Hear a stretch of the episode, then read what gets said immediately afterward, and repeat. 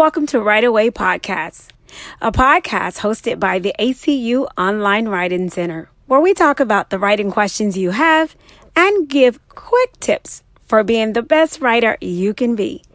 I'm Dr. Tanya Vetter, and my colleagues are Julie Archer and Dr. Basil Considine. And today's episode topic is five ways to incorporate mindfulness into your writing. You ready to talk about the topic? Let's go.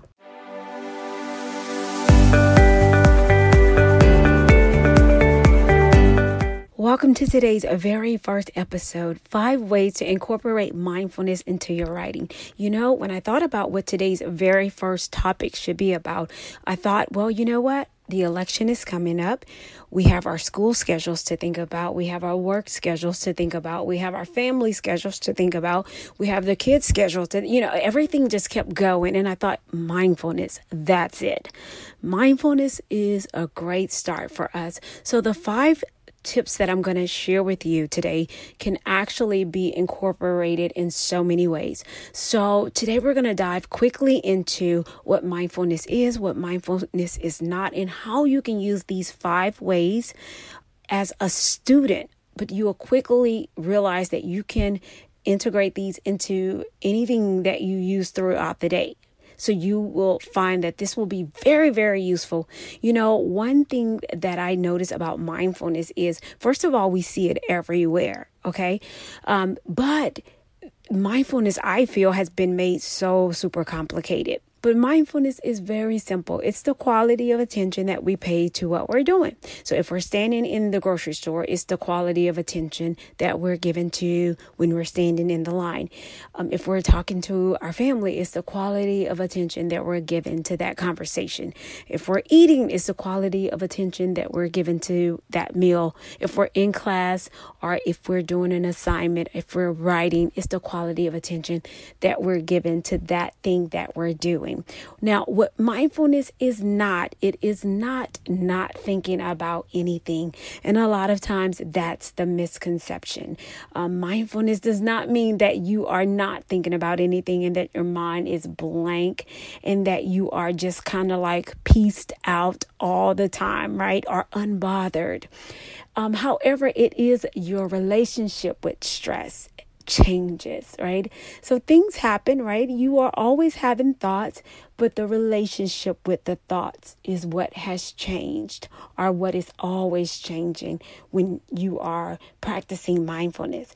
So, what does it look like as a student? How can we take this beautiful practice called mindfulness and integrate it into our lives as students, particularly as writers? So, one of the things that I did when I was a doctoral student is I kind of developed um, what I call take five, and I would have what I called moments of mindfulness. And um, I would use different, I'm a geek about uh, time management. I'm a time management geek. I love time management practices. Like, I love the Pomodoro method. So, I'm a time management geek, y'all. I'm a time management geek. Yes, so you will learn that about me. But the first technique I used, um, I would step away after my timer would go off. And I'll share some time management skills and techniques that I used over the years a little later in other episodes. But the first technique would be after working for hours or however long you've worked, you want to step away from whatever assignment that you're working on for five minutes. Okay. And when you step away for five minutes, I want you to do something fun. So I would engage with family or friends. I would intentionally make a phone call that I knew would, would bring me joy. Okay. That's the first technique. The second technique I would use would be to take five slow, deep breaths. Okay. And they would be very intentional, deep breaths. Okay. And that would help me reset my nervous system.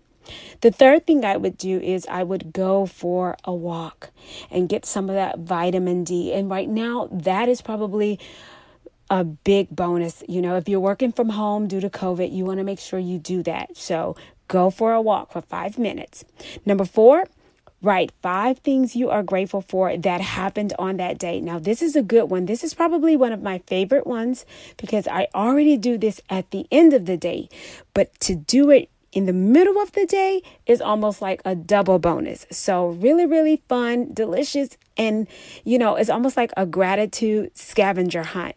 You stop and write down five things that you are grateful for, and you get almost like an energy boost on the go, right? And then you go back to work. Um, and I would say do, write five things, and I would do it for like five minutes though. So you probably were um, probably stack up more than five, right? Um, if you can tack on five reasons you know, five people, five things, five places that you've been that you're grateful for. I think that would even turn more um, you know, more interesting, I would say. And the last one is close your eyes for five minutes. And this could be really, really replenishing. Now, you can do a prayer, you can meditate, but these are some things I would do to kind of re energize myself.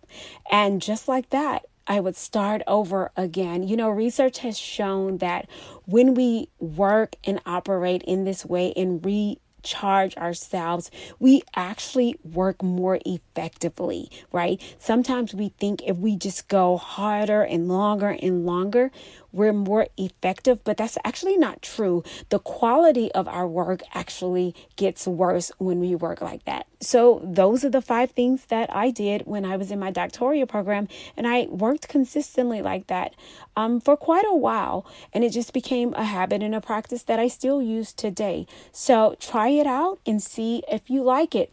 If you want to read the blog that goes along with uh, the practice that I did called Take Five, you can find it on our website, and I'll make sure I put it in the show notes.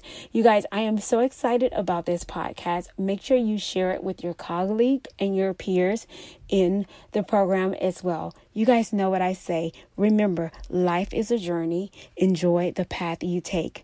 See you next time. Happy writing.